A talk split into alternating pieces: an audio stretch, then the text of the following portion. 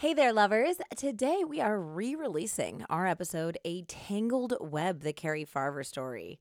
So, obviously, when I prepare a show for you guys, I try to go into as many details as possible. And because of that, we often hear from you guys that when you see a documentary or TV show about the case, you want to check in to see if Love Murder has done an episode on it, or you might even be suggesting that we do an episode on it so you can get even more details. And lucky for you, we did a very long time ago on this one. On Friday, Netflix came out with its latest premiere true crime documentary. It's called Lover, Stalker, Killer, and the story is told from the perspective of a man named Dave. In 2012, the newly single Dave moved to Omaha, Nebraska with high hopes for his future. He'd come out of a long term relationship and was excited to meet a single mom and animal lover named Liz via an online dating site. When another single mother, Cari Farver, walked into his auto shop to have her car repaired, however, he felt an instant connection. A very, very dangerous love triangle was about to begin. What follows is a replay of our telling of the story. This was all the way back at episode 27, just about six months after we had started the show. We hope that it fills in some details and you enjoy our retelling. All right, Jessie, last week was so totally brutal for Christmas. Tell me we got something good to wrap up 2020. After a breakup, a man and his ex girlfriend are the subjects of intense stalking, vandalism, arson, and even eventually attempted murder. Meanwhile, the stalker is nowhere to be found, despite her family and the police's best efforts. Where could she be, and what will she do next? I'm Andie Cassette. And I'm Jessie Pray, and this is Love Murder.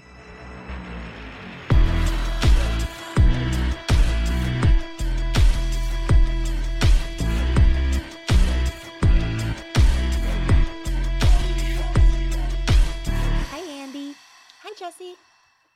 Welcome back, everyone, to Love Murder, the podcast where true crime meets human interest and where romantic relationships are often not what they seem.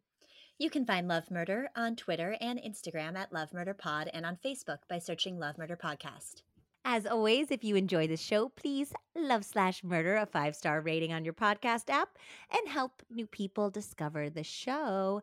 And by the way, if you do leave a review, which we hope you will, we'll send you a dope sticker.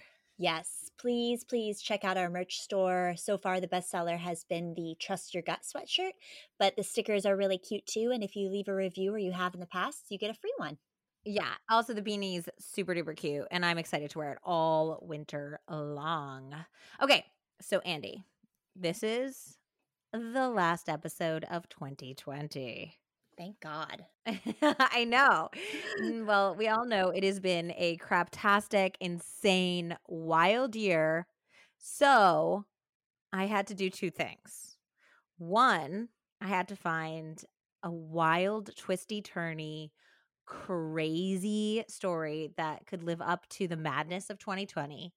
And I also had to find a story that has been featured on 2020. oh my God, hilarious.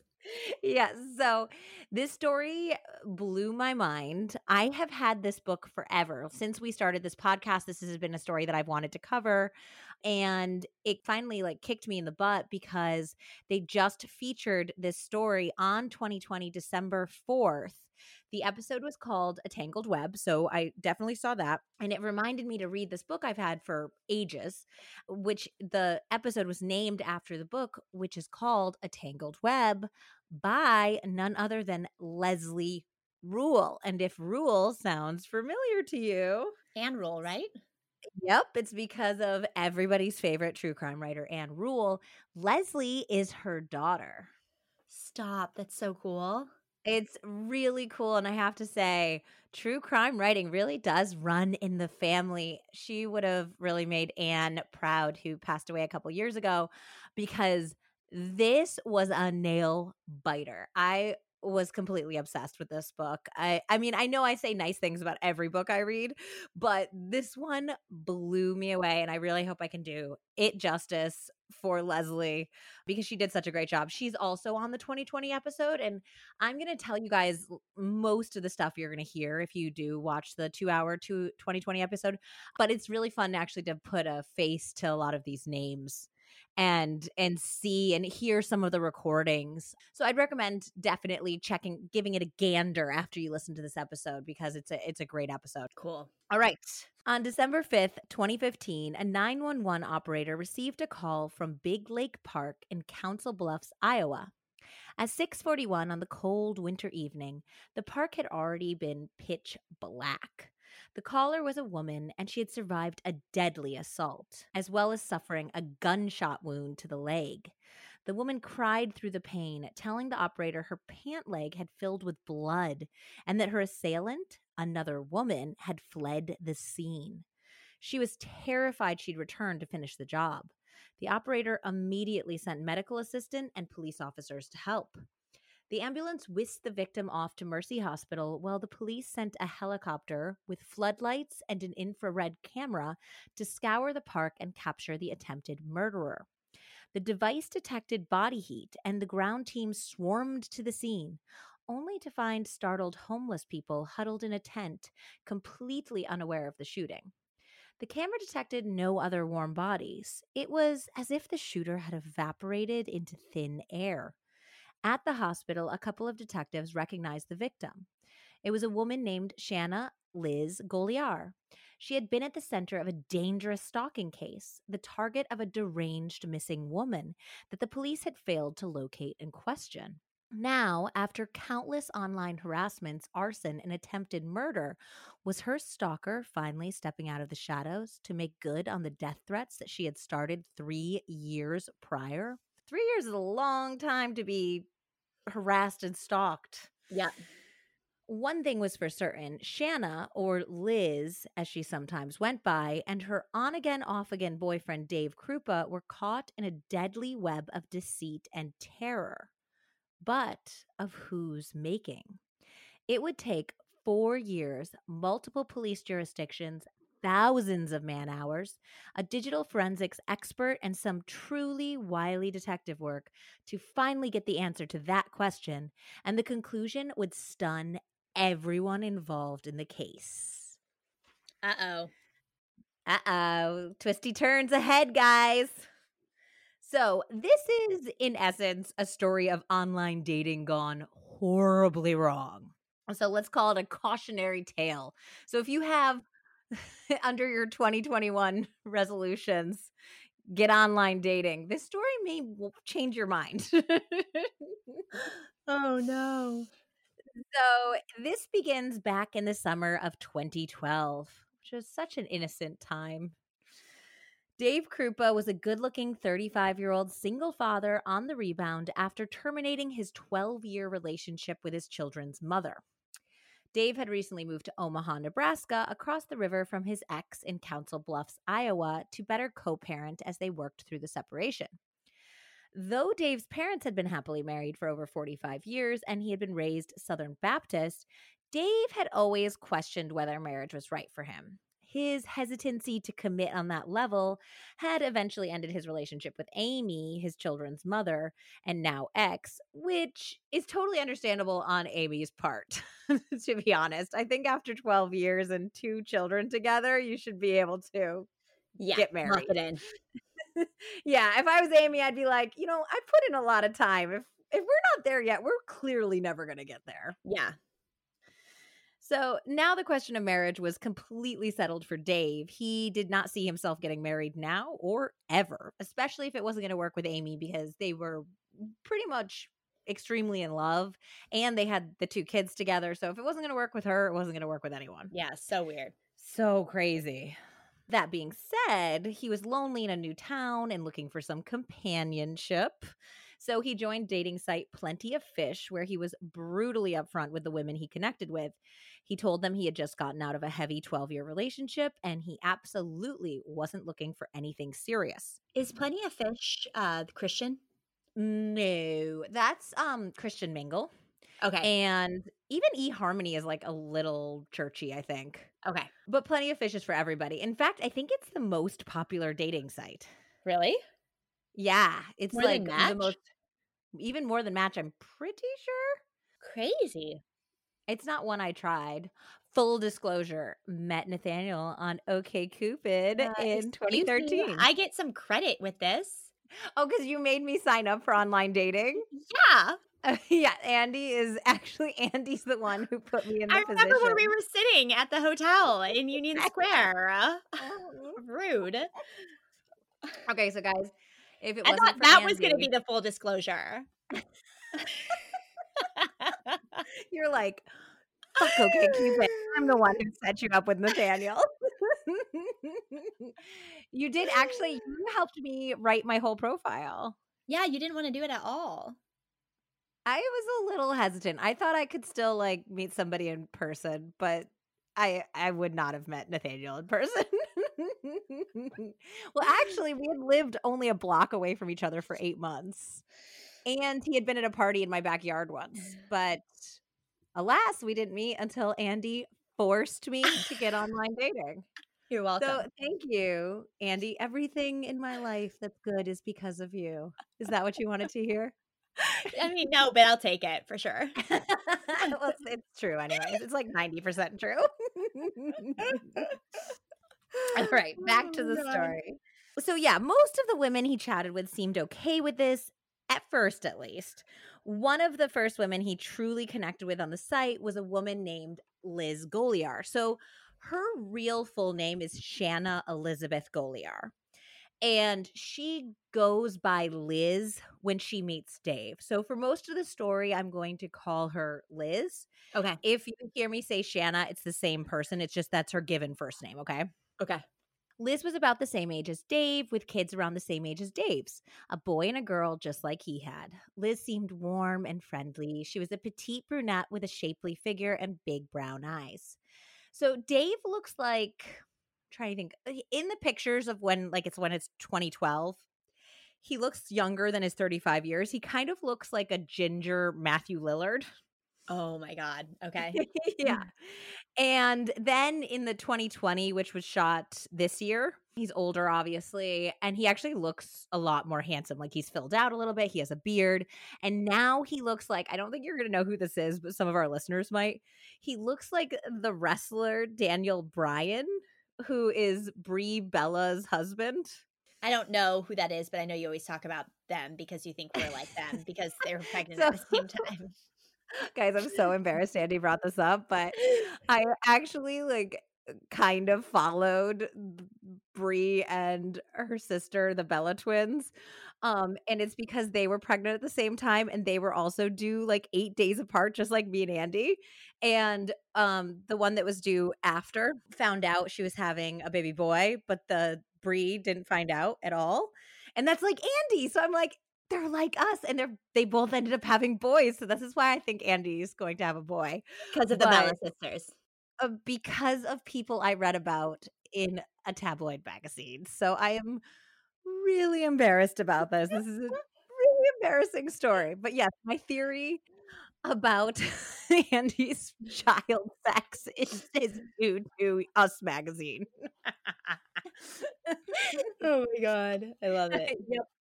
So yeah, so he kind of has that like rugged, filled out look now. So I think he's cuter now. And Liz doesn't really look like anyone famous. I tried really hard to think about somebody who looked like her, but she looks like somebody who is like absolutely super duper cute in high school. And then you run into them like years later and they still are kind of cute, but they look really like tired and they put on some weight. Oh God.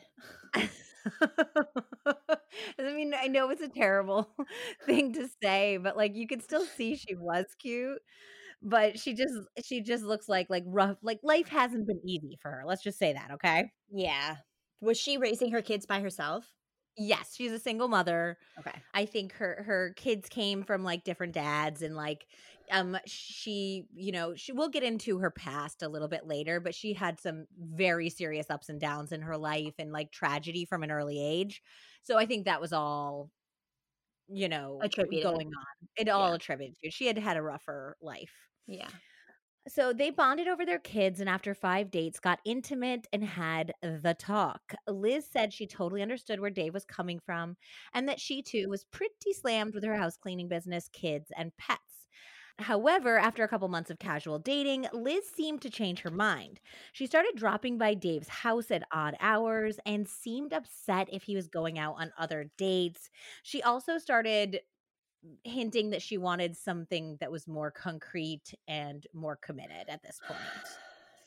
Which is so, So, hard uh, for him. yeah, so he likes her, but he had been very upfront with her that this wasn't going anywhere.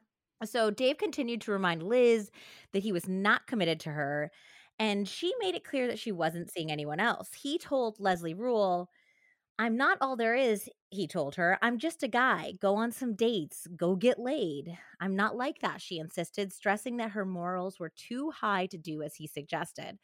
I'm not going to do what you're doing. Well, don't expect me to change, he warned her. You're wasting Ugh. your time. I'm going to date, and you should too. Liz shook her head, adamant that she didn't plan to see anyone else. She told him that she had deleted her profile from Plenty of Fish. Well, I'll help you make a new profile, he suggested. Ew. Uh huh. This is also, if you want a relationship, you have to trust a guy when he tells you he doesn't want one. Yeah, yeah. Like, this is like the, you know, there's that famous quote that's like, believe somebody when they tell you who they are Yeah. or when they show you who they are. He was very upfront. someone. You cannot change somebody. Like, when I was dating, I would like straight up tell people what I was looking for on my first date, and I was not worried about like looking crazy because if they were like they really don't want a commitment, then I wasn't gonna waste like 15 more dates finding that out, you know? No, fuck that. Yeah, so I feel like he's kind of a jerk, but she should have listened to what he said and and moved on, you know? Yeah. So he said if Liz wanted to hang around hoping he'd change his mind, that was her choice. He didn't really like want her to leave necessarily as long as she stayed on his terms. Like he Yeah. enjoyed hanging out with her, he enjoyed having sex with her. So he wasn't going to like tell her to get lost. He just wanted her to not want a commitment. It's fucked up. It's super fucked up. So he continued to see other ladies, but there was no one who knocked his socks off, made him rethink his bachelor status oh my god. until a few months later when he met Cari Farver. Dave was a mechanic in Omaha, and Cari had come in to fix her Ford Explorer. As the two leaned over the Explorer's hood, they accidentally brushed hands and felt a lightning shock of chemistry. Stop. Stop. yep. So Dave tried to be professional and ignore it, but he was delighted to find Cari's profile on Plenty of Fish later on. And he sent her a message saying simply, Hey, I know you. Cari was equally enthused to connect with the cute mechanic and revealed later to a friend that she had actually set up the profile specifically to attract Dave, who had mentioned he was on the dating site while they were talking over the car. Stop. I was gonna say that's so ironic that they're both on there. Like, no. Uh-huh. Well, he like had dropped hints that he he wanted to drop hints that he was single to her. So he was like, "Yeah, I'm new to the area, and you know, I'm trying to meet new people. I'm on plenty of fish. Like, online dating is wild, huh?" And she was like, "Oh, hmm." And then like got on that night and they connected. hilarious. But yeah, it was super cute. So Cari was a 37 year old single mother of a teenage son and a brilliant computer programmer. Dave described her as witty, charming, and the smartest woman he had ever dated. She was tall and fit. And so this is kind of more old school because I don't think she's been in anything super recently, but she looks like um, actress Rachel Griffiths, who is best known for her role as Brenda in Six Feet Under. Dan loves that show, but I've never seen it. Oh, okay. I do have to tell you guys that it is the most satisfying series conclusion episode in the history of television. Really? I if Dan loves it and you I would rewatch it with him. It's heavy because it takes place in a funeral home. Yeah.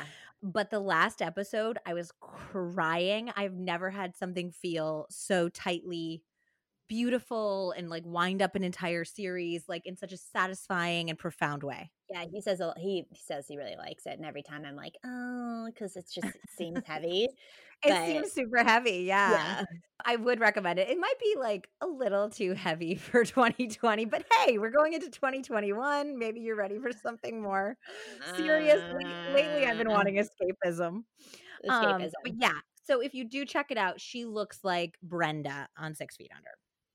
Things with Liz weren't going great at the time as she continued to push for a greater commitment, and he obviously wasn't ready for that. And she continued her odd habit of stopping by unannounced. So Cari seemed like a breath of fresh air. She was easygoing, beautiful, funny. Their first date occurred on October 29th, 2012, at an Applebee's where they had drinks and dinner and an all around great time. So the date mm-hmm. went so well that Dave invited Cari over to his place to play some cards, wink, wink, and she enthusiastically accepted. Cari's son was spending the night at her parents' back in her hometown of Macedonia, Iowa, where she also lived, so she was free as a bird to see where the night would take them. Unfortunately, while they had been at the restaurant, Dave's enjoyment had been somewhat dampened by Liz blowing up his phone. In a span of about 10 minutes, he had received 20 calls and texts. What? Ex- yeah, that's a lot. So he excused himself to go to the bathroom and called Liz back. She demanded to be let into his place to grab some things that she had left there. Dave let her know that he was on a date, but he'd make himself available the next day for her to stop by. Cari and Dave then drove separately back to his place, and he recounted for Leslie Rule what happened next. We met at my place, we went inside, and we didn't even get to sit down before my phone was blowing up again and the security doorbell was ringing. That was Liz trying to get my attention. Dave could ignore his phone, but not the obnoxious buzzer on the security door. It was loud and grating, and there was no way he and Cari could have a conversation with all that noise. His intercom was broken, so he had to go to the building's vestibule where Liz stood on the other side of the locked glass door. I need my stuff, she insisted. I want it right now. You don't need to come in right now, Dave said. I have a date in here. Red faced, with tears drifting down her cheeks, she stood her ground. I need my stuff. I'm coming in. I'll bring it to you later. I want it now. Defeated, Dave went back inside. I've got a situation here, he told Cari, explaining that a woman he'd been dating was nearly hysterical, refusing to leave. Later, he would remember what a good sport Cari seemed about the whole thing. She laughed it off. She said something like, Okay, we've all been mm-hmm. there. Call me when you get it straightened out. It did not bother her one bit. He walked Cari to the security door where a pouting Liz waited. He didn't bother to introduce the women, and they didn't acknowledge each other as he played gatekeeper. He let Cari out, and Liz rushed in. Liz comes into the apartment and gathers up her stuff, and we kind of have a heated conversation. She's upset, and when she finally gets her stuff, she doesn't want to leave anymore. She wants to talk about it, argue, cry. She wasn't happy with me at the moment. I asked her to leave. I wasn't up to dealing with her. I was very mm. irritated. Here, my first date with Cari is ruined, and now I get Liz upset. At that point, I just wanted to shut my door and call it a night. Not long after that, maybe 10 minutes or so, I called Cari. She was on her way to her house, and she invited me out to her place. Ooh, it was barely 9 p.m. despite all the drama, so Dave gladly accepted. Liz's behavior hadn't done anything to dampen the mood, and quickly the two were making out. Cari stopped Cari stopped Dave before things went any further and explained that though she saw a lot of promise with him, she wasn't looking to commit. She had had two failed marriages already and was looking for something fun and casual. Dave felt like he had hit the jackpot fun, pretty, smart as a whip, and just looking for a good time. Oh, hell yeah. Liz, in the meantime, sent Dave some rambling emails requesting closure, but also wanting to keep the door open for a friendship down the road. Dave mostly ignored any overtures made by Liz, eager to focus on his budding relationship with Cari. The two were inseparable almost immediately. Within only two weeks, Cari had a massive project at her work, a programming company called WestCorp, which was conveniently located only blocks away from Dave's apartment. So he invited her to stay for a week so she could avoid the long commutes back and forth to Macedonia. The arrangement had been working out seamlessly for a few days when Dave left Cari at his place as he left for work at 6:30 in the morning on Tuesday, November 13th. She was still in her pajamas, but already in work mode, doing something on her laptop when Dave gave her a kiss and said goodbye. She seemed in a great mood, and the two were excited to see each other that evening. That's why it was especially weird when Dave received a text from Cari asking if they should move in together around 10 a.m. that morning. What? Yeah, he was totally caught off guard because even though they were kind of playing house at this point for work purposes, Cari had once again reiterated that she had no desires for a serious relationship. So Dave was really taken aback and he answered no to her out of the blue question.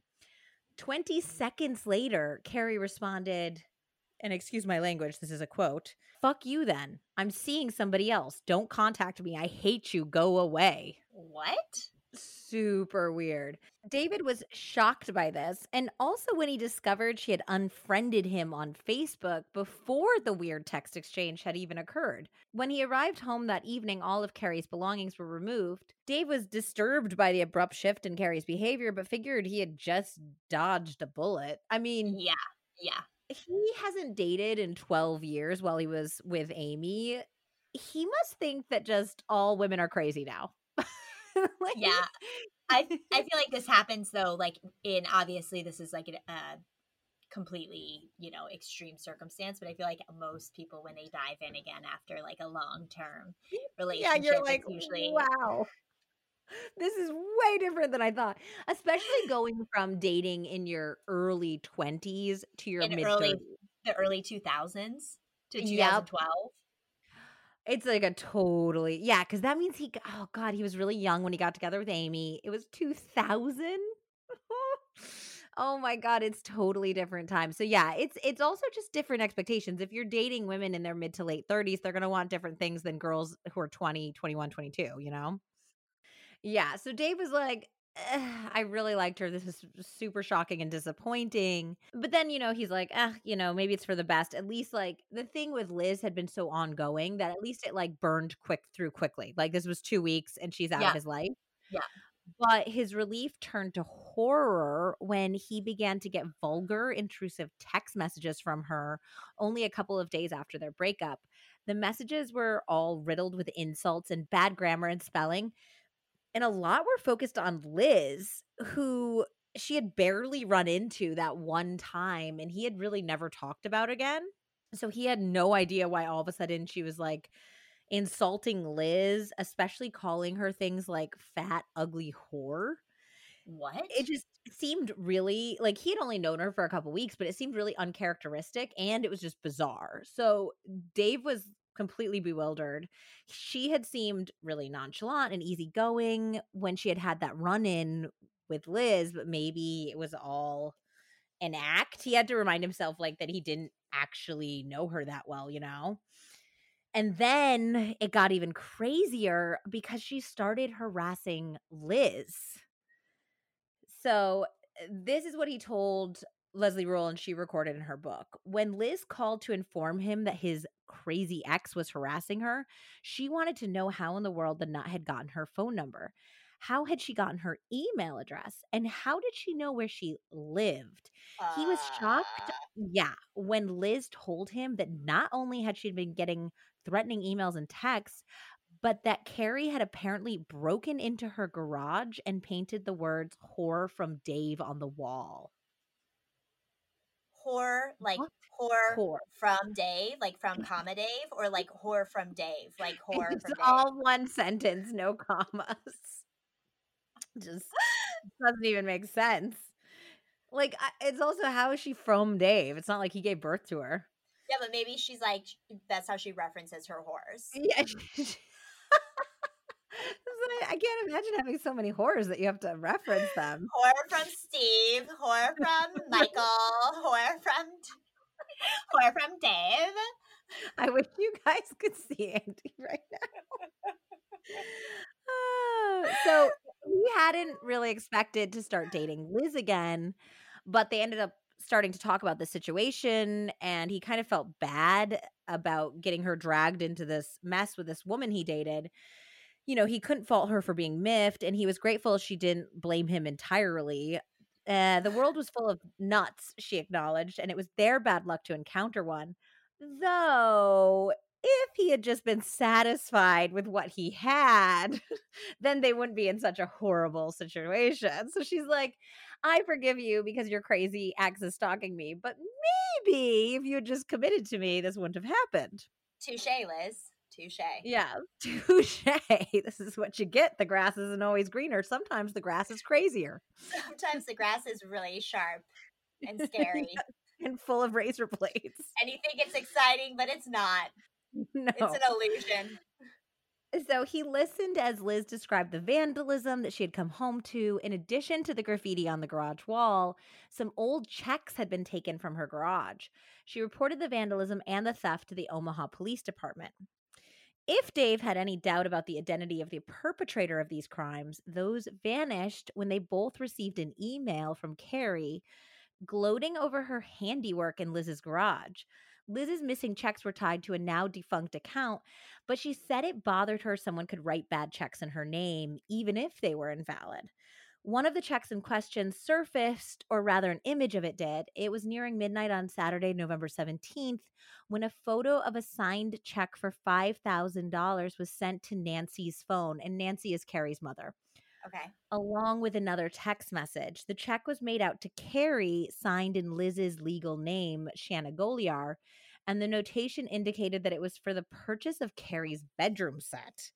Liz told police about the stolen check, and though they thought it was bizarre that Cari had sent the photo of the check to her mother, it was basically she she had sent it to her mother and was like, "Hey, this person is buying furniture from me." So you, something it was really really random, but she sent it to her mother.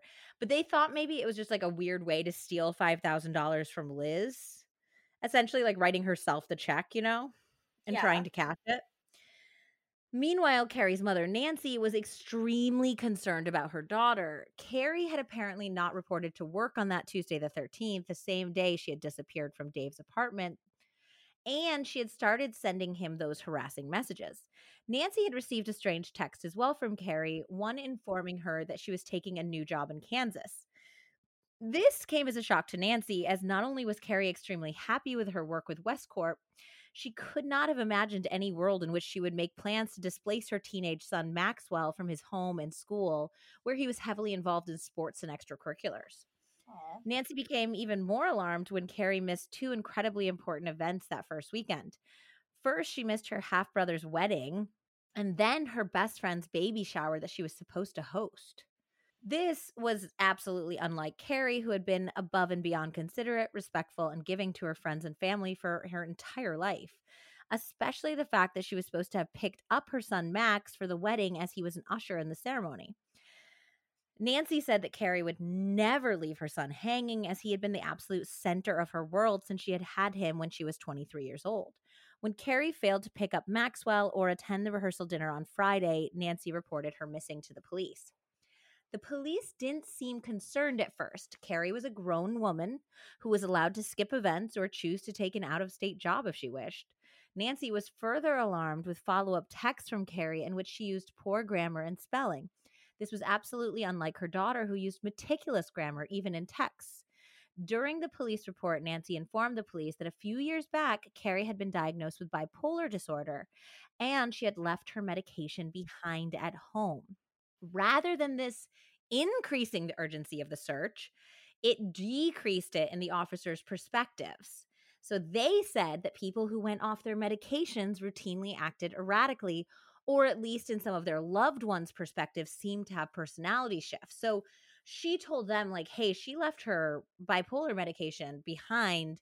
This is a sign that something bad happened because she wouldn't do it. And they instead took it as she's bipolar and off her meds, and you're just overreacting. So at this point, two separate law enforcement agencies in two different states were conducting two totally different types of investigations, and neither agency was aware of the other's case. Iowa was looking into Cari's disappearance as a missing person, while Nebraska was investigating the break in and vandalism at Liz's, which was thought to be Cari's handiwork. It would take years for the two cases to come together in a cohesive way. Cari's stalking of Dave and Liz had just begun. While her mother was desperate for signs of her, Dave and Liz wished she would go away. As November came to a close, Dave was bombarded with up to 60 texts and emails a day from Cari. Holy shit. This is like a month after she's broken up with him, too. So it's like so bizarre. It's been going on much longer than they were dating. Oh my god. It gets even worse because a lot of these texts or emails would be like I know you're at home right now and you're wearing a red t-shirt. Like they would like say that she knew where he was, what he was wearing, what was he it accurate? doing, and it was accurate. So eh, Dave's a little bit of a macho man. He's like, uh, whatever. I feel confident that I could handle Cari if she decided to attack me. So he's like not being as concerned about this as he should. But he is getting very concerned about Liz, who also seemed to be Cari's target. He later told Leslie Rule that having a common nemesis brought him and Liz closer together and they began to date again. When you first started this story, I definitely thought that Liz was the crazy one because she's got she goes by a different name. Yes, right? Isn't it twisty turny? It's like who's the crazy one? I was like, Shanna Liz. Like that doesn't really uh-huh. Liz is short for Shanna. That's what Nathaniel said too. I was trying to like recap this episode. He's like, "Why do you call her Shanna sometimes and Liz sometimes?" I'm like, "To some people she goes by Liz. To other people she goes by Shanna." And he's like, "Hmm, red flag." Yeah, yeah. so, compared to the stress of being stalked, the conflicts he'd once had with Liz seemed trivial. Their tormentor, as usual, was aware when they were together because remember, he she is watching him whatever he's doing, you know? Yeah. Sometimes Liz and I would be hanging out watching a movie together and we'd both receive an email. Caught up in the movie, their troubles momentarily forgotten, the sudden alert from their phones was jarring. Liz's phone was usually tucked into her purse across the room when this happened. Only one person contacted them simultaneously the stalker. As their phones chimed in unison, they would stare at each other for a moment, delaying the inevitable. Dave remembers Liz sighing in exasperation as she retrieved her phone. He felt a flash of guilt when her eyes widened in fear as she read the latest threat. As usual, the texter vowed to harm Liz while professing devotion for Dave. Despite the fact that he hadn't been the one to end his relationship with Cari, the notes he received now expressed romantic feelings for him and didn't acknowledge that there had ever been a breakup. What? So she seemed like she was like pretending like they were still together or something. Like she was completely off her rocker. After the garage incident, a text was written So, how did Liz like having her life destroyed while she was with you? That's what will happen to everyone else who comes into your life. Meanwhile, Cari remained active on Facebook. On November 21st, her family was shocked to see a new post. Moving to Kansas for a great job. Will miss my family and great friends. On November 26th, another appeared. Hey, got a great guy, David Krupa. Well, they were certainly not together. Moving down to Kansas. Now, if I can get my son to move with me, I'd be so happy. Dave had not seen Cari since the day he'd gotten the breakup text, so the reference to them as a couple was another sign the stalker lived in her own warped world. Most alarming to Cari's family was the idea that somebody could be planning to take Max. Nancy had also received texts from Cari insisting that Max go away with her. She didn't believe that Cari was the one posting on Facebook and texting her, but she couldn't be certain, especially after Max verified that his mother had once mentioned the possibility of moving to Kansas. Oh my god. Yeah. So Nancy was devastated to have to begin the process to have herself and her husband formally declared Maxwell's guardian, but she had no choice. I mean, Cari's been missing at this point for a couple months. She just hoped that if and when Cari returned, she'd understand. So she mourned when Cari's 38th birthday passed with no word. But she began to give up hope of Cari being found alive when Cari's father, Dennis, died on December 7th, 2012, after a long illness, and no one heard from Cari. Not long after Dennis passed, Nancy dreamed of her ex husband. In the dream, he no longer appeared sick. He was strong and vibrant. He said, Nancy, she's with me. She immediately woke up and realized that it had been more than a dream. She said it was very, very vivid, too vivid to be a story her subconscious created. The ache in her heart was soothed by a sudden certainty that Cari was okay, maybe not here among the living, but okay in the afterlife in heaven. What? So her mother now believes that Cari is dead and that she's in heaven with her father, who is Nancy's ex husband, and that there's somebody pretending to be Cari. That's what Nancy thinks. But back here on Earth, Cari was very much alive to Dave and Liz, Uh and they were in hell. Okay, only alive to Dave and Liz. Just to Dave and Liz. Well, she was still talking to some of these other people. Like she talked to some of Cari's friends. She even Facebooked Max, but she never got on the phone with them. It's very fishy. Very fishy for plenty of very, fish. Very plenty of fishy over here. As the two bonded over crazy Cari's behavior, Dave relented to a semi regular relationship with Liz. Though still not monogamous, Liz was granted a guaranteed Wednesday night date each week. Oh, she's a Wednesday girl? She's the Wednesday girl. You don't even get a weekend slot? God. That's not prime time, baby. Dave felt like it was the least he could do after raining such destruction on her life with his insane ex. Of course, that didn't stop him from wooing other women on plenty of fish. But Cari certainly tried to. So in May of 2013, he met a pretty single mother named Jessica McCarthy. While chatting, the two friended each other on Facebook. So they haven't even gone on a date or met each other in person. They just connected on Facebook after they met on Plenty of Fish. And that's when Jessica's nightmare began. The same day Jessica friended Dave, she received a Facebook message from a woman named C. Leah Farver, which read, So you must be Dave's new whore. He has herpes from the whore he was dating. I would watch out for him. Yikes. I would be like, I don't know what messy stuff you got going on, dude, but I am not getting involved with this. I wouldn't necessarily believe this person, but I'd be like, I'm I'm done with your whole thing. See, Leah also promised to find Jessica and vandalize her car as she had that other whore's car, quote. Though Jessica had never even met Dave, the threats continued. This gets so scary and so wild. So, okay. this is an account from Jessica as told in the book to Leslie Rule. So, whore, I'll keep messaging you. He has been with me for five months. I will run off any woman who tries to be with him. He is sleeping with three people I know, and I got rid of one whore. She's really fond of that word, huh? Yeah, she's not too creative. At 9:42 p.m., the next message hit her like a fist in the gut. Guess you're not learning by what I'm telling you, it began, followed by profanities before delivering the threat. I will come kill you and your fucking kids. I have a killed a dog owned by David's last whore he tried to be with. This is what scary. Is up? We've had like so many animal killers in the last like quarter of this year. There, there's animal killing in this episode too, guys. Jessie. I'm so- sorry to tell you. Yeah. you have to cover it?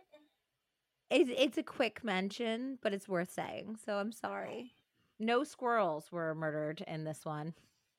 Jessica was shaken. It was bad enough that she was a target, but when her kids were included in the threat, it both frightened and angered the young mother. Had this person really killed a pet? Jessica had refused her tormentor's friend request and blocked her, but that didn't help. The stalker had created many Facebook accounts, most in some variation of Cari Farver's name, and she continued her attack. At 11:53 p.m., another message began by noting that Jessica had failed to cut ties with Dave. The bully knew that she and Dave were still Facebook friends. When Jessica read the next line, she felt sick. I will cut your kids' throats and yours while you sleep. Holy shit, Jessie. No, this is terrifying. Can you imagine you're online dating, you Facebook friend a guy, and you start getting these messages? Holy moly. The stalker tried every angle she could think of to hit a nerve. She tried scaring her with the herpes lie, threatened her car, then her children. Then she went back to the vandalism threats and started hinting she'd tell Jessica's estranged husband she was cheating on him. Jessica was free to date, but she was not dating Dave. They'd never even met. He seemed like a nice enough guy, but she wanted nothing to do with the drama and decided not to meet him. Of course. At 11 a.m., a new message popped up. Well, keep going, Horn. You won't have a family anymore. I will take everything from you. Jessica reported the harassment to the Douglas County Police on May 11th. She was threatening my children. Any good parent would do anything they can to protect their children, and I was terrified that something would happen to them. Now there was a police report, but the cops could not stop the threats. The police had tried for months to find the stalker and gotten nowhere. Despite her police report, the terrifying messages and threats kept flooding in, including one where the stalker revealed Jessica's address and sent her photos of her son. Oh This is my so god. scary. Jessica finally unfriended Dave and texted him she was no longer interested in speaking to him. The harassment abruptly stopped. The stalker was busy also attacking Liz and Dave still. She sent Dave a picture of a woman who resembled Liz duct taped in a trunk, threatening to kill Liz if Dave refused to stop seeing her. Dave immediately called Liz, who is thankfully safe and sound and not locked in a car trunk. Another time, the stalker set up an obituary for Liz on the site remembered.com. And the nut job sent Dave a link to the obituary where they had written under a photo of Liz. I didn't know her very well, except that she was a whore and a man stealer.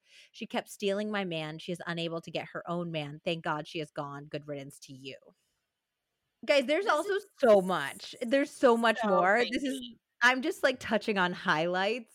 Like there were so many more women she harassed that Dave like went out on one date with. He had like an on again, off again friends with benefits who like broke up with her boyfriend and had like a rebound weekend with Dave who got harassed. Like eh, this this person is insane. Cari's Facebook profile was active, but her messages to loved ones were confusing and painful. She refused to answer personal questions that would identify her as the real Cari, and she wouldn't jump on a phone call so that her grieving family could hear her voice.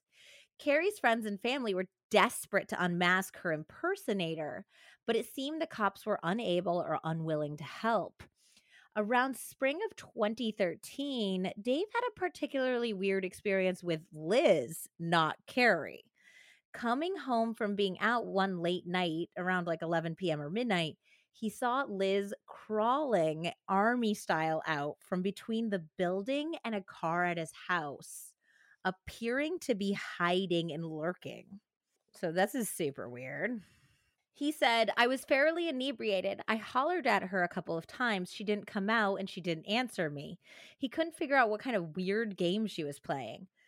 Annoyed and too cold to pursue it, he went inside and shut the door. Then my phone started blowing up. It was Liz. She was calling and texting me. She said, I'm sorry, I'm drunk. I was over across the street at the bar with my friends. I don't know what I'm doing. Too drunk to realize she'd been crawling like a crab across dirty pavement on a freezing night, but yet she had managed to sober up at record pace and leave Dave a coherent message. Oh, that's not smart. So it's weird. So that seems highly suspect. Turns out the bizarre midnight stalking sesh at Dave's was really just the tip of the iceberg on some seriously disturbing behavioral patterns of Liz's.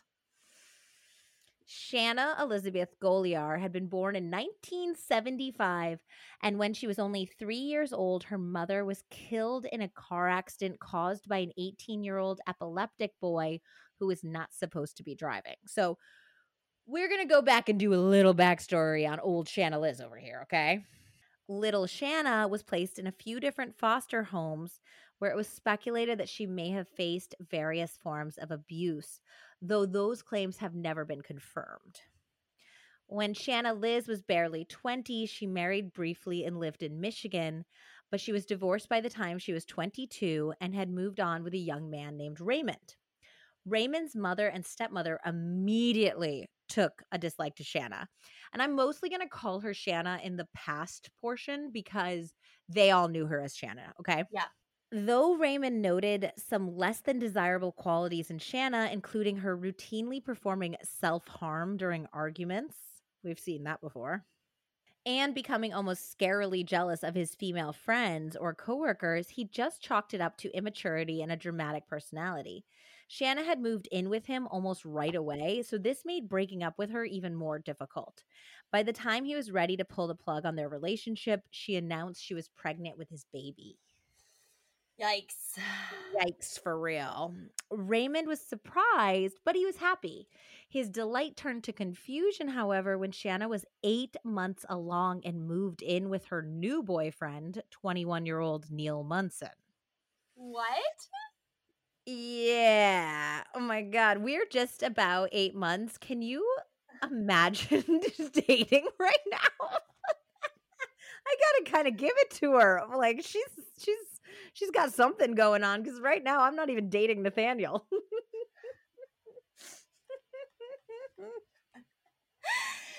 oh my god.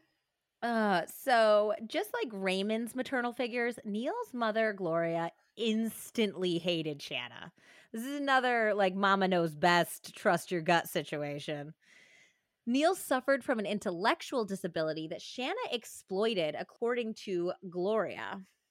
I got a bad vibe from her, remembers Gloria Munson, adding that she could see Shanna was manipulating her son. He's slow. He believes what people tell him. He was always kind of naive. If he thinks that you know what you're talking about, you could tell him the sky is really fluorescent purple and he'd believe it. Oh. So, Cody Nathaniel Golyar was born August 25th in 1998 under Shanna and Neil's care. Raymond was rarely allowed to see his son. When the baby was only five months old, he mysteriously stopped breathing. Are you serious? I'm serious. I'm serious as a five month old stopping breathing. The baby was rushed to the hospital but was dead on arrival and the autopsy showed that the infant had in fact died of shaken baby syndrome. I was going to say 5 months is pretty far along to like just stop breathing, right? I think you you I mean your SIDS risk goes down after the first year, so it's very possible.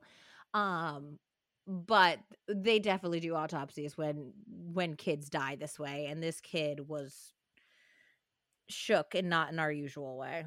Though Neil reported that Shanna had called him in a panic the night before, yelling that he had to get home because she had dropped the baby, he also admitted that he had been playing a light-hearted tossing game with the baby to make him giggle. Like, I think a baby who's five months is too young for you to be throwing him in the air, even if it's making him laugh. Yeah, you shouldn't be doing it. No. So he was completely guilt stricken you know, thinking that this was absolutely his fault. But let's not ignore the fact that Shanna Liz might have done something to the baby as well. Yeah, she's a crazy bitch. Yeah. So somebody had shaken Cody violently, but there was no proof that Neil had done it. No one could prove when Cody had been shaken. So, with shaken baby syndrome, symptoms can start quickly, especially in a badly injured child. Other times, it may take a few days for swelling to cause symptoms. Oh, Several God. people had interacted with Cody in the days leading up to his death. Cody's mother, Shanna, had claimed she dropped him. Had she done more than that? Was Shanna fed up after five months of Cody's colicky wailing? Had she shaken him and then concocted the dropping story to make possible injuries appear accidental? No one knows the answer to that, but observers noticed that Shanna didn't behave like a typical grieving mother. Within a day or two of Cody's death, Gloria ran into her at Walmart and was shocked by her cheerful mood. Oh, Shanna was with an older couple, and the woman smiled at Gloria and said, We're treating Shanna to a new wardrobe today. Gloria was taken aback when she saw how excited Shanna was about the shopping spree. Shanna looked so happy. She didn't act like a mother who just lost her baby. Raymond too was baffled by Shanna's behavior. Well, this is yeah, this is weird because if something happened to my baby, I would I would just be like in a hole. I don't know. I don't even know if I'd survive it. I wouldn't be shopping at Walmart a day after no. he died. No, for a new wardrobe? No. Raymond, too, was baffled by Shanna's behavior. Numb with grief, he was more confused than ever as she bounced between him and Neil. But Neil was soon out of the picture. Police decided Neil had hurt Cody and they arrested him. After he went to jail, Shanna slept with Raymond. Raymond always suspected Shanna was involved in his child's death and remembers that police too suspected her at one time. She may have been a suspect, but Neil took the fall. When he was arrested and charged with second degree murder, the Munsons oh. hired. Mm-hmm, the Munsons hired defense attorney Morris Esteen. But the best attorney in the world can't help a client who isn't upfront with them. Neil was clearly under the spell of Shanna and trusted her word above all others. Trusted it more than the advice of the attorney his parents paid to save him. Even worse, Shanna offered up letters to the police that Neil had supposedly written her from jail admitting to the crime. The only problem is that Gloria said that there's no way Neil could have penned the letters. They were far too articulate for her intellectually disabled son to have written. Neil barely assisted in his own defense and eventually pled guilty and spent eight and a half years in jail. Whoa. Neil's friends and family stood by him throughout his incarceration and have never wavered in believing his innocence. He is now a free, married man with two happy, healthy children that nothing happened to. Yep. Many believe that baby Cody might have been Shanna Liz's first victim, though certainly not her last. Nathaniel and I were both right about the red flags. let me just Yes, say. you were. I didn't actually like write a reveal because I was like, Andie's gonna guess it. So I at no point wrote like Shanna's the crazy one. I know. I could have guessed it earlier, but I wanted to leave a little bit of curiosity. Thank you. I appreciate it. I appreciate that you didn't just like bust in. But it was I'm- really I'm- funny. We're restraining myself now. You were so restrained. So guys, I think this comes as no surprise to any of you. But it is Shanna Liz pretending to be Cari. Ah, bum, bum, So- bum. Yeah, I was like, when I start talking about her backstory, you're gonna, you're gonna, you were already there, but everyone's gonna be right on the same page again. Oh my god, it's so funny. Yep. So Shanna Liz went on to have two more children with two different men, and luckily those children survived, though they spent ample time shuffled between Shanna's various lovers and friends as she sought out new relationships. A girlfriend of one of her baby daddies named Melissa reported seriously scary stalking behavior on Shanna's part, including once barricading the woman in her boyfriend's apartment and sending her numerous photos and videos of Liz and the boyfriend having sex. So this was like his new girlfriend and and Shanna's the ex, Shanna Liz is the ex, and she is sending the new girlfriend explicit sex videos of her and her boyfriend. Oh my god. Yep. Shanna also keyed and vandalized Melissa's car and often impersonated her, drastically dyeing and cutting her hair to match Melissa's and taking out credit cards in her name. Wow. hmm In the summer of 2012, when Liz had met Dave and ostensibly become obsessed with him, she had already been dating a serious boyfriend named Garrett for two years. I know. I was just gonna ask. So, does she do this with every boyfriend, or just the ones she's particularly obsessed with, like Dick spelled with? I think that she just does. There's like a certain flavor of guy that just really gets her crazy on because Okay. it sounds like some guys she just takes advantage of. And like she doesn't want a commitment with them either, really. She just wants to get stuff from them. Okay. And then there's other guys that maybe it's like the ones that won't commit or the ones that actually leave her or something. She gets completely like insane about. It seems like Dave was even more of a special case because she had that some- magic dick. he must have had a magic that magic ginger dick baby. yeah. So remember when at the beginning when she's like, "I'm not that type of girl. I wouldn't date two guys at once like you are." Yep. She had she was in a serious relationship while she was saying that to Dave. So while Liz was out with Dave and God knows who else, Garrett would watch Liz's kids. Often Liz would tell him that she was going for overnight cleaning work sessions. And that made Garrett confused as to why Liz was always broke then if she was always working and working overnight. He was Uh-huh. constantly giving her cash and paying her bills. By the time summer of 2013 rolled around, Liz's financial situation had become so dire that she was getting kicked out of her Section 8 housing. Garrett's roommate had recently moved out, so he invited Liz, his girlfriend, and her children to move in with him. But once she moved in, he basically had an entire like basement area of his house that was like it's kind of its own little apartment. Like you still had to share the common areas, but had its own bathroom and stuff. Okay. And he thought that she was going to move into his bedroom because she's his girlfriend and the kids were going to share the basement. And instead, she moved in the basement and she basically was like, I don't want you to come down here. This is my space. And she made it clear that they had more of a roommate relationship, only she was never going to pay rent. Was she going to pay in other ways? I guess that they were still sexually active together at this point. So she does treat these guys very differently because she all she wanted was like to get Dave to a commitment and have him want to move in with her. But for Garrett, she's kind of just using him, you know? All the while, she was still dating Dave. But despite her best efforts, Dave seemed to be slipping away from her again. So she needed to up the ante and have Cari do something so egregious it would propel Dave back into her arms. She started the moving in process to Garrett's home on July 30th, but wasn't being evicted officially until August 30th. With her children and possessions already safely stowed at Garrett's, Liz set fire to her old rental house sometime in the very early morning hours of August 17th, 2013.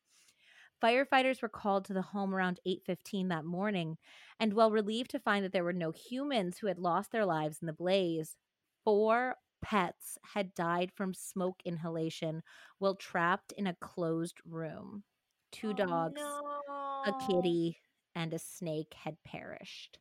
But think about that. She closed that door on them and she Yeah. set her own house on fire. She knew they were going to die. Yeah, she's a freak.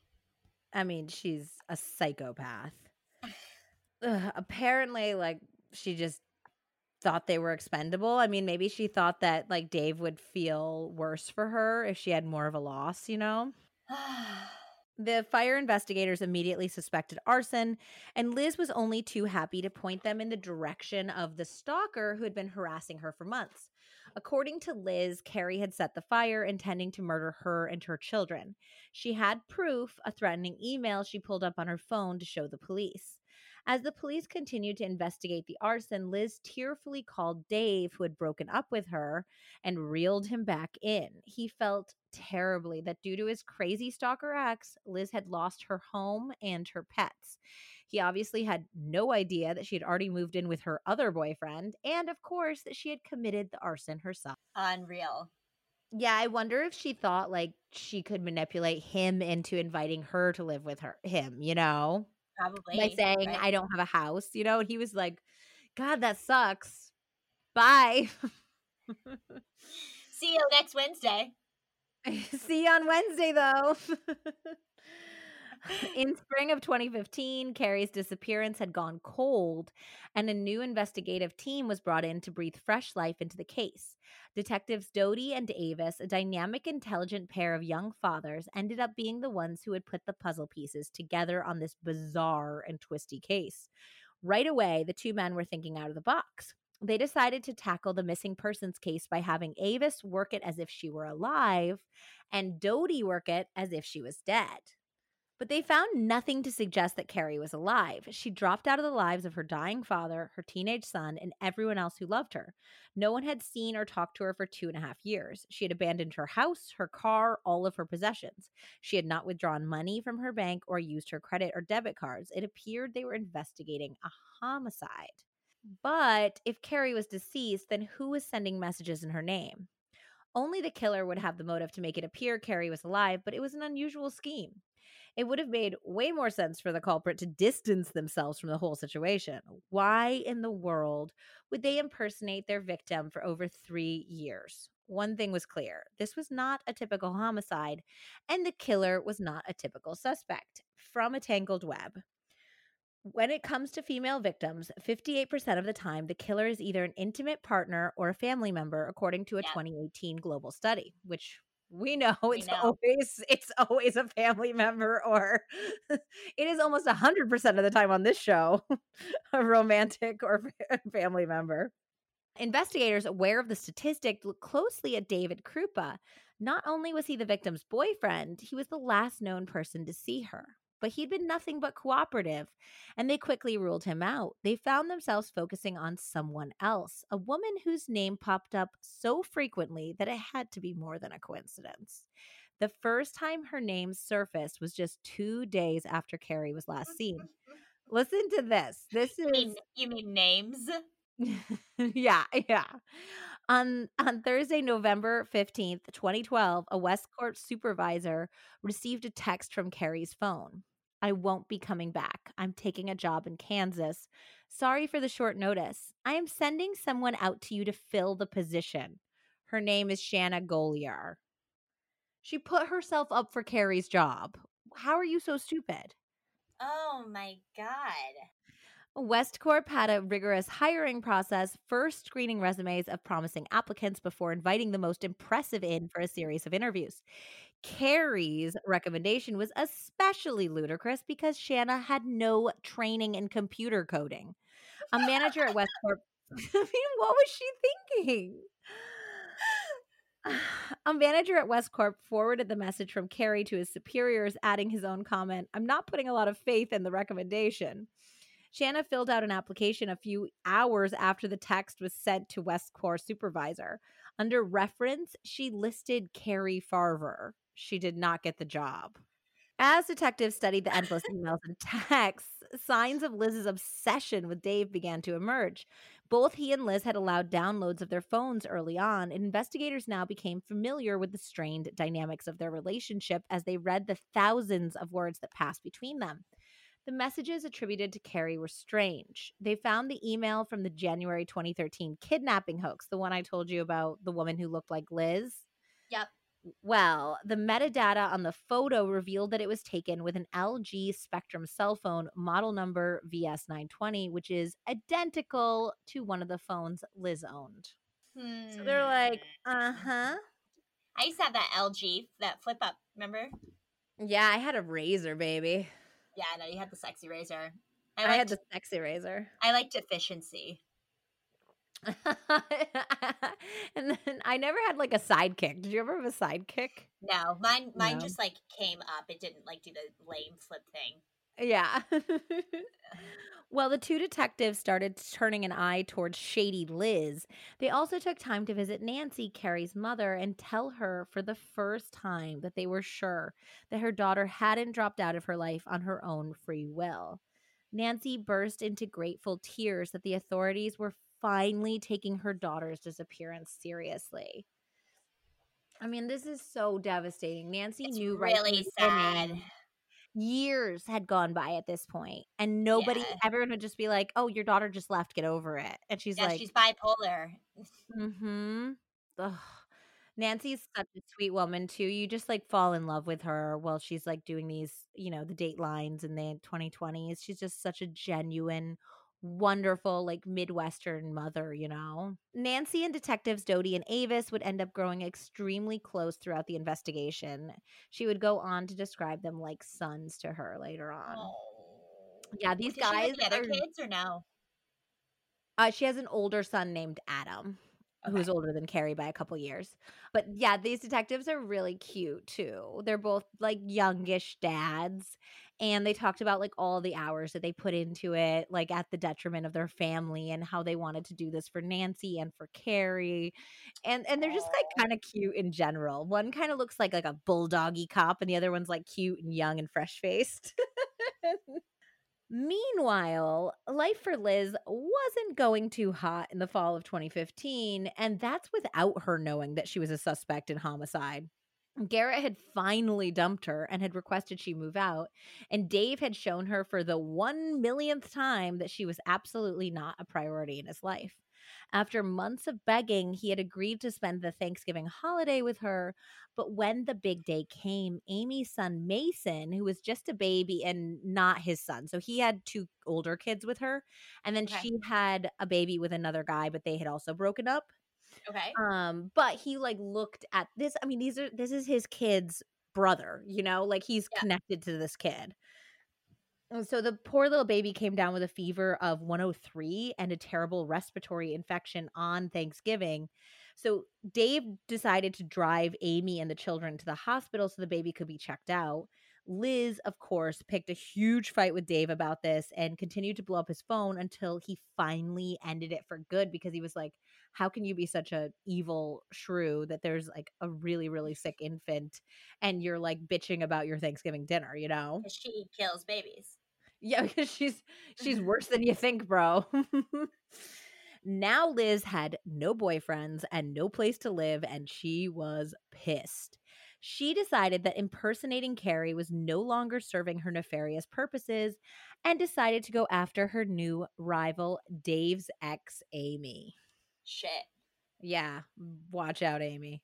On December 4th, Liz herself walked into the sheriff's office to file a harassment order against Amy. Avis and Doty were besides themselves to see a suspect stroll into the office on her own accord. They played dumb about the investigation and were very interested in what Liz had to say as she spun her case against Amy now. They were fascinated as she discussed her deteriorating relationship with Dave and concerns for him and for herself. Liz told Avis, not even two days after we broke up, his apartment was broken into and his gun was stolen. So I told the police officer I was kind of worried since Amy has a key to his apartment. Dave's gun had been stolen, but it was absolutely stolen by Liz. She went on to tell them about Cari and the years of torment, but said she now realized that it didn't really make sense for Cari to stalk Dave. She said, They only dated for two weeks, and I don't understand why a person would still be stalking him almost three years later. I oh don't Oh know either, God. Liz. It defies reason, you complete asshat. They're like, Ugh. carry on, Liz Shanna. yes. Yeah, they were talking about how they were like had to pretend they didn't know every detail about this case and that it was like kind of like a celebrity walking in. They were like, "Oh my god, there she is." and then they're like, "So his name is Tim Karka?" And she's like, "It's Dave Krupa." And they're like, "Krupa with a C?" And she's like, "It's with a K." And they're like pretending like they have no idea what's going on. So Liz also showed the detectives threatening texts and emails that she had supposedly received from Amy. I mean, she should have just learned how to code because she is spending a lot of time on computers. Yeah, it would have been beneficial in more ways than one. Exactly, because she's spending a lot of time uh, working all these sites and apps and stuff. The Wiley officers convinced Liz that they needed to do a complete download of her phone in order to preserve the evidence. And the dum dum took the bait. Liz thought Oh because my god. Mhm. she handed it right over. Oh, she is not smart at all, huh? No, and she's the worst kind of dumb. She's the dumb that thinks she's smarter than everybody else. Yeah. Mm-hmm. So Liz thought because she had deleted the incriminating evidence from the device that it wouldn't show up. But she was wrong, of course. While the phone was being pored through by the lead digital forensics officer, another shocking event occurred the very next night. So the day after she, you know, reports Amy for harassment, on December 5th, 2015, Liz was shot in the leg while taking a walk in the early evening hours in Big Lake Park in Council Bluffs, Iowa. So that was the story from the beginning. Yeah. Liz would later report that though she didn't see her assailant's face, she recognized her voice. She identified Amy Flora as her shooter and attempted murderer. Of course, the detectives immediately went to Amy's home where they found her in her pajamas, home for hours, and completely bewildered by the accusations. The investigators put their hand on the hood of her car and it was ice cold. I mean, there was just no way it was used as a getaway vehicle only minutes earlier. Furthermore, Amy permitted a search of her home and they couldn't find a single firearm, any incriminating evidence, anything that was like fishy. She was just shocked. She was immediately cleared. So here's this bitch, Shanna Liz, in the hospital having shot herself directly in the leg. For what? I mean, she's lucky she didn't hit an artery. For a guy? So, so, so ridiculous. so ridiculous. There's like, other than to save my child's life, there's no one could get me to shoot myself for anything. Anything. Though the police went through the motions of pretending to investigate other suspects in the shooting, they were pretty, pretty sure who was responsible for Liz's injury. Yeah, we're pretty sure you shot yourself. we're pretty sure you did it to yourself, you dumb dumb. As special duty digital forensic specialist Anthony Kava pored over her phone, he began to untangle a web of deceit Liz had spun using multiple emails, social media sites, and apps like Letter Me Later, which allows you to schedule texts and emails to be delivered at a specific time. Hence, the text from Cari arriving while Liz's phone was across the room. Crazy. And I was so wondering how she did that. Well, that's when I was listening because I listened to this one on Audible. I kind of like read and listened at the same time.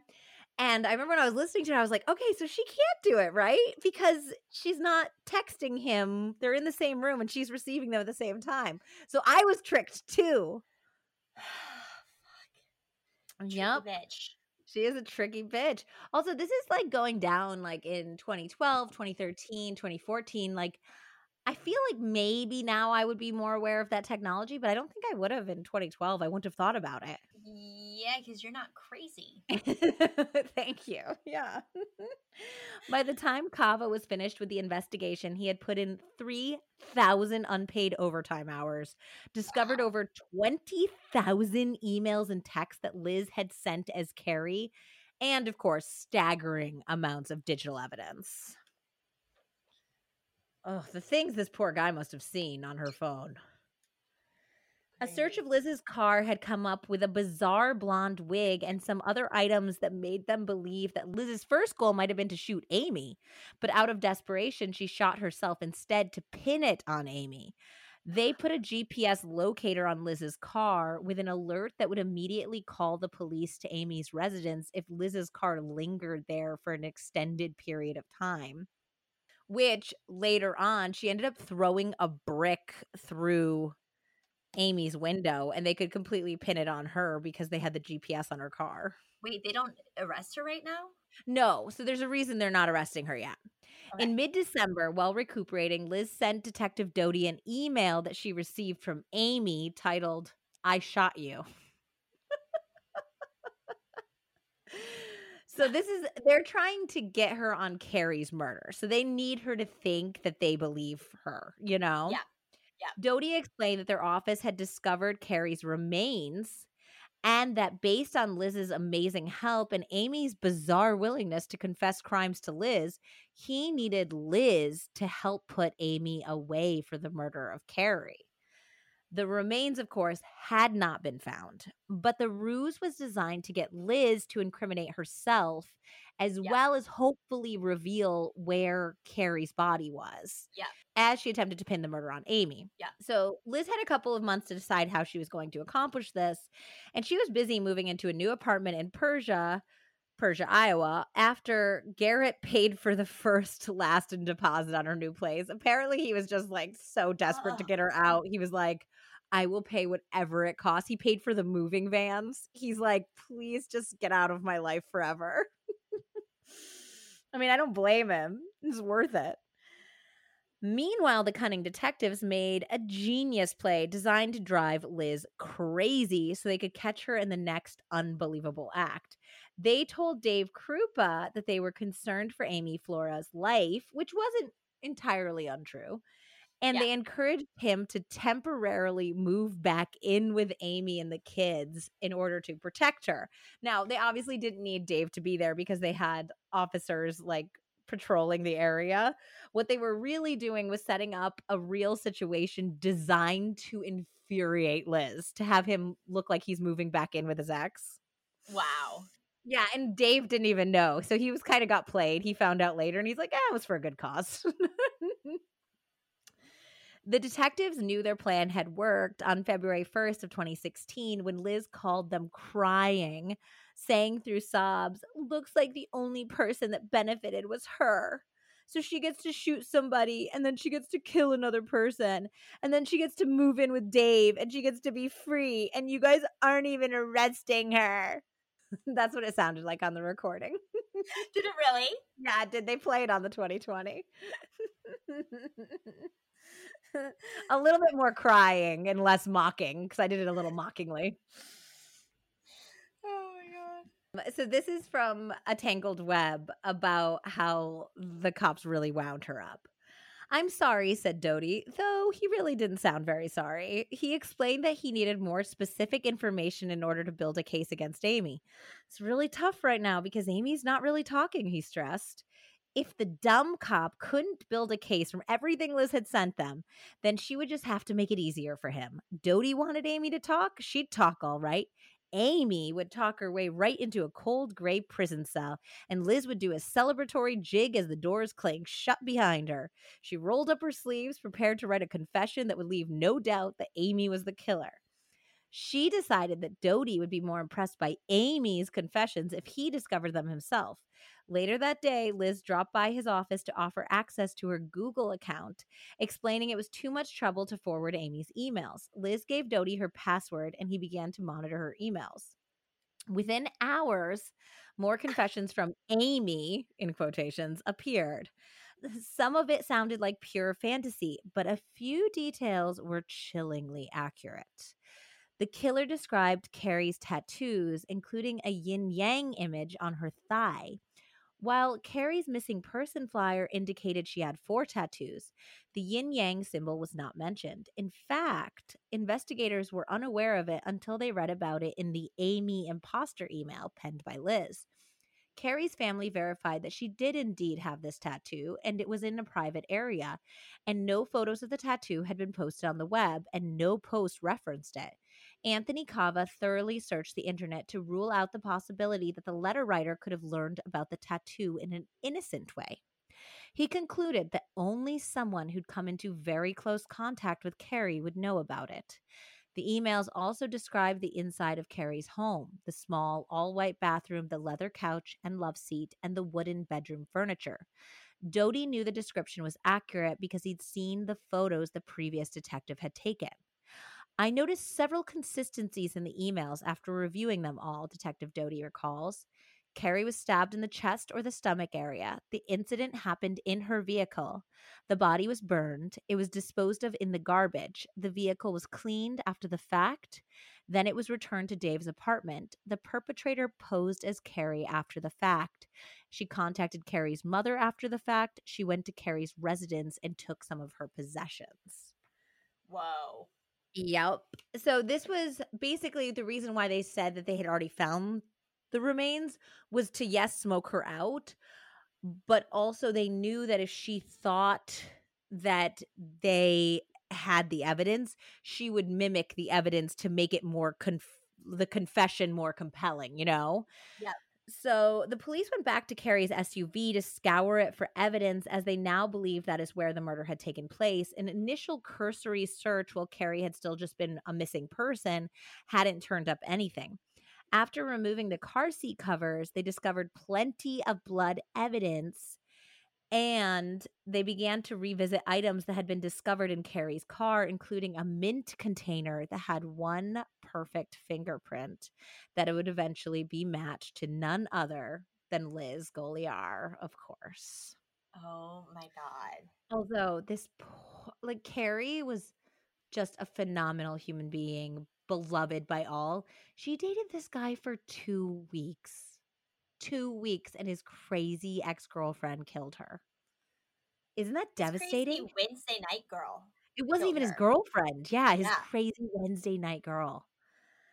After reviewing all of the evidence, the detectives realized the homicide had likely occurred in Omaha, and these guys were in Iowa. So they began to network with their brothers across the river to take Liz down. Search warrants were granted for both Garrett's house and Liz's new apartment in Persia. And at Liz's apartment, they found Cari Farver's camera and camcorder that had been in her car. You caught, girl. Uh oh. Omaha police detective Dave Schneider brought Liz in for an interrogation where he grilled her about the evidence found on her cell phone, the fingerprints that matched Liz found on the mint container in Cari's car, and all of the false emails. But Liz denied everything. Like she is such a scary so- psychopath that she just straight up lied and denied looking him right in the face and demanded an attorney. She's like, Nope, I've never been in her car. Nope, I didn't write those emails. Nope, I don't know what you're talking about. They're like, We we have your her camera and camcorder in your house. She's like, I don't know how they got there. I've wow. never been in her. Like she just bold face, just denied everything. They have um video of it on the 2020. It's wild. So she ended up hiring one of Omaha's most celebrated defense attorneys, James Martin Dean, known by most as JMD.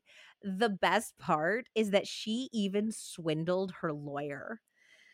She didn't want to pay everything up front, so they said that she had to offer proof she would be able to pay his hefty bill. So she falsified tax return records to make it appear she was making far more money than she was. And JMD admitted later that she ended up stiffing the bill completely. oh my God. She's crazy. Also, defense attorneys are usually pretty wily, and she got that over on him, huh? Yeah. Yeah. The Omaha police were forced to release Liz momentarily while Doty and Avis found more compelling evidence. They found receipts from two purchases made on Cari's debit card three days after she disappeared and matched a shower curtain to Liz's current home that had also made its first appearance in the background of her bathroom selfies right around the time of the murder. Oh my God. Mm-hmm. The smoking gun evidence, though, came with Dave Krupa's help. Kava had asked him to turn over any electronics in his home that Liz had used. One day, Dave recalled a barely used tablet that was currently in storage. He dug it out, and Kava recovered deleted photos that had once been on an SD card from Liz's phone. One photo depicted a human foot with a tattoo on it in an early state of decomposition. Yeah, the tattoo was a match for Cari's. This was proof that Liz had had access and even sickeningly had taken a photo of Cari's corpse. That tattoo mm. was the Chinese symbol for mother. Leslie Rule wrote about the meaning of the symbol. I thought this was very eloquent. Mother, it was a role she loved, and of course, she loved her own mother. How perfectly fitting that this symbol of the thing most sacred to her would be the single most powerful piece of evidence to emerge. Cari's family and friends were so lost without her. Her mother and son, especially, needed justice before they could move forward with their lives. Cari had gotten the tattoo to honor them. But as she endured the hours of pain at the tattoo parlor, because top of your foot tattoos, man, not fun. Not, fun. fun.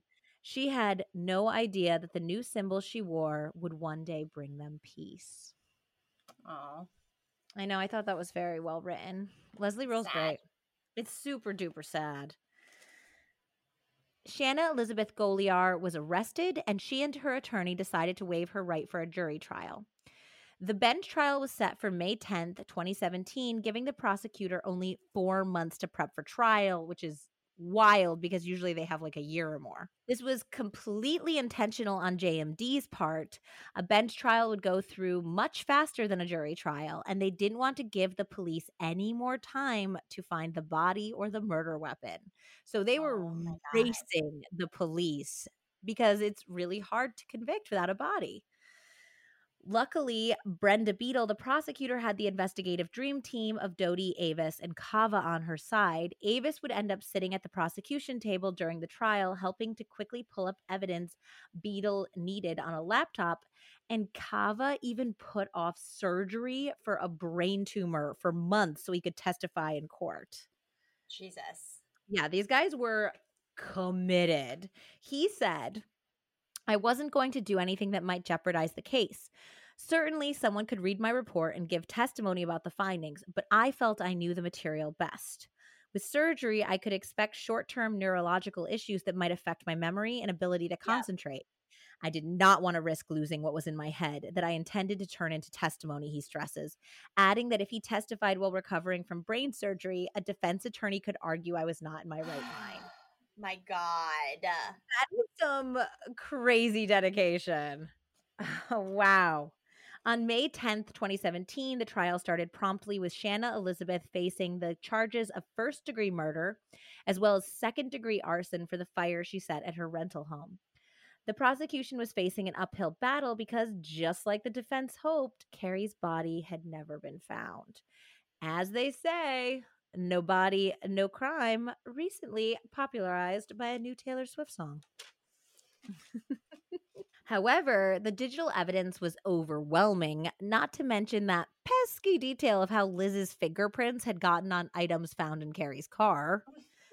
In closing arguments, JMD argued that any evidence the prosecution had was circumstantial, and what's more, the idea that Shanna Liz would kill for Dave Krupa was ridiculous. He said, quote, Dave Krupa's a nice guy, but who can say he's worth killing for? And that's what they're trying to say. I feel like if Dave I was Dave Krupa, I'd be like, I've been through a lot, and now you're just insulting me in open court. Rude. so rude. The prosecution's Brenda Beadle made an impassioned plea for justice for Cari and her family. Judge Timothy Burns delivered his verdict in court on May 24th. He ruled Cari Farver did not voluntarily disappear off the face of the earth. Very sadly, she was murdered the court finds beyond a reasonable doubt that the defendant intentionally killed Cari Farver with deliberate and premeditated malice on or about November 13th, 2012, in Douglas County, Nebraska. The court further finds beyond a reasonable doubt that during the defendant's twisted plot of lies, deceit, and impersonations through digital messaging, the defendant, on or about August 16, 2013, intentionally caused damage to her residence and property inside her residence located here in Douglas County, Nebraska, by intentionally starting a fire. Cari's family and friends were moved by the verdict. Dave, Amy, and all of the others who had been terrorized by Liz were just relieved she would be behind bars. Yeah. Shortly after the verdict, JMD got a call from Shanna Liz from jail demanding he make a plea deal on her behalf. Um, not only had a plea deal never been on the table, it certainly isn't offered after you get convicted. oh. Shanna Liz would not only not pay him after all. She would go on to appeal the verdict, citing incompetent legal guidance, which the Supreme Court of Nebraska ruled against. Oh, thank God. Yeah, they were like, absolutely not. Also, like in the afterward, Leslie Rule goes on to say, like, he recently won like best defense attorney in Omaha. oh my God. Shanna Elizabeth Golyar was sentenced to life in prison for first degree murder and 18 to 20 years for arson in the second degree, sentences running consecutively. She is currently incarcerated at the Nebraska Correctional Center for Women in York, Nebraska. Liz still claims she's innocent, which is actually great news because, as we know, you don't get parole if you don't admit and atone for your sins. Yep. So, unfortunately, she was not LWOPed. And life can actually mean like, I think anything from 15 to 20 years or more. It wow. means that could get up to her whole life if she doesn't get paroled, but it's possible that she can get paroled. In fact, according to her inmate information, her first parole board review is due in November of 2027. Whoa. Yeah. So I hope. I mean, this is a case where I think her parole will not be granted, especially if she's not owning up to it. And it seems like this person would absolutely 100% reoffend. Yeah. Like she's she has a long history of stalking and harassment and she potentially killed her own baby. She definitely killed Cari. I I don't think they should ever let her out. They killed she killed her snake and two dogs and, and her cat. Yeah. She's dangerous. Cari's mother, Nancy, is still in touch with the detectives that worked so tirelessly on her daughter's case. Kava, Doty, Avis, and Schneider often tour the country to speak about cyber crimes to law enforcement groups. Max Farver, Cari's son, is engaged to be married and is following in his mother's footsteps by studying computer programming and coding at university. Cute. Know, smart kid. Dave Krupa and Amy Flora never reconciled romantically, but are still happily co parenting. Dave appeared on a 2017 Dateline episode and the December 4th, 2020 episode I mentioned.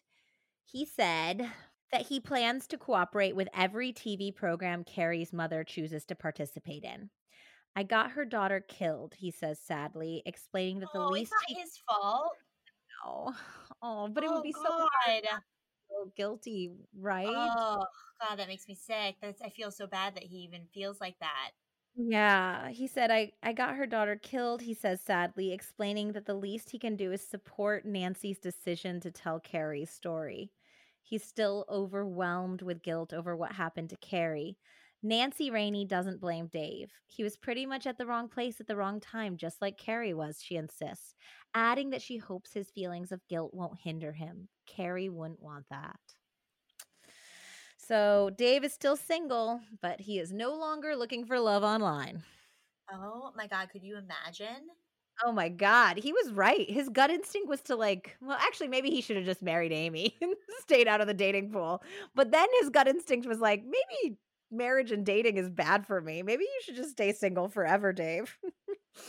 Oof. Wow, isn't that an insane story? Yeah, that's crazy that she didn't get LWOP'd.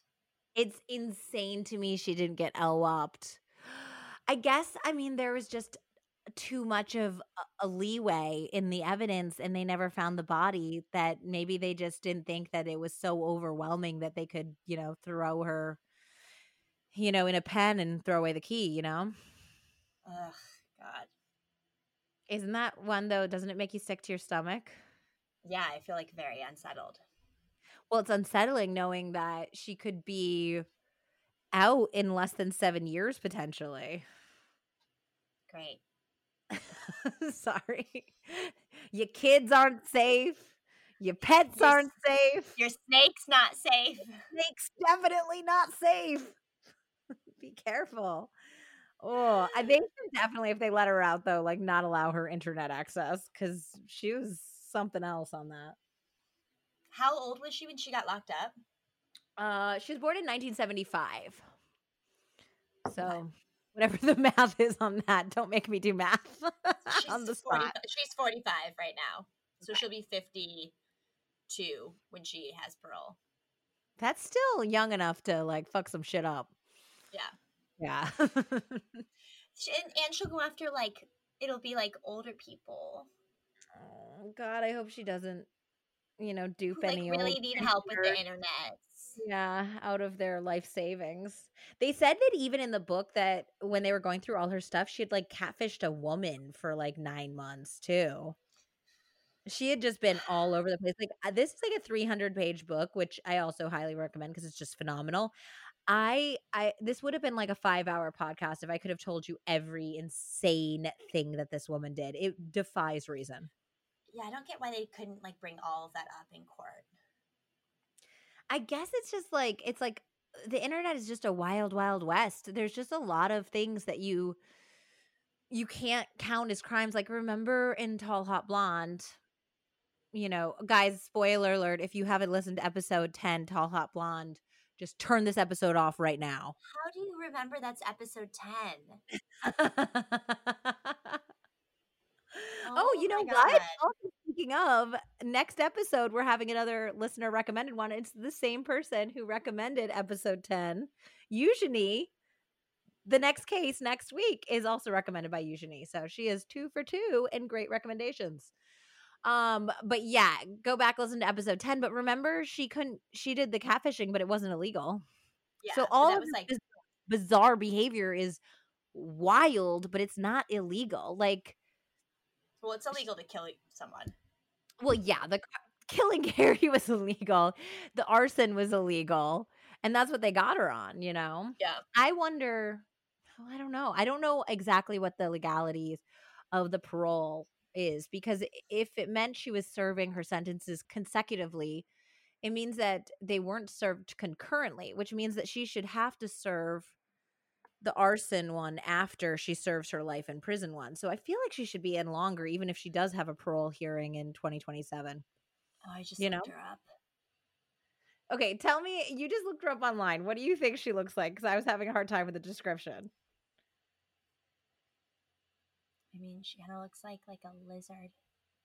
but do you see what I mean? Like, was once cute, now tired looking? Yeah. Yeah. Who does she look like? like a really like bunk ass Alyssa Milano. I cannot believe she like killed this poor lady. Cari's gorgeous too, guys. Go to the Instagram. She was just one of those people that looks beautiful inside and out. Like there's a goodness in her that shines through her eyes. Yeah. I have a picture. Wait, hold on, Andie. Let me hold this one up for you. Whoa, hold on. Yep. I yeah, I saw that one on here. Saw that one. Isn't she pretty? Yeah. Yeah, she looks like my friend um Sari. Yeah, she just looks like very competent and sweet. Okay, I cannot believe Dave Krupa. Oh my god, girls. Both I mean, you. I kind of get why the defense attorney was like, "That guy, really?" Oh my god. In conclusion, guys, there's there's nothing wrong with online dating. I mean, hey, so many of us out there have met the love of our lives online dating. But you can also meet the death of your life online dating. So watch out, be safe. Meet in a crowded place, go on 1 million dates, and if he has a crazy ex-girlfriend, run run run run run run run. It's all good if you don't want to be the Wednesday night girl, but if you don't, then just gotta move on. Or you Right. just be the Wednesday night girl. I mean, it's all good either way. The thing is, you got two choices. You're either down down to get around and only on Wednesdays, or you move on and you meet a guy who's ready to commit. Yep. But don't say you're cool being the Wednesday night girl when you're not cool with being the Wednesday night girl. Kill the other night girls. Yeah, that's definitely not cool. I mean, maybe that's why she went crazy because Cari was getting all the other nights. Yeah. Oh, and as always, remember, we're all just one bad online date away from getting murdered. Happy New Year, guys. Thanks for listening. See 2021. Fingers crossed it's better.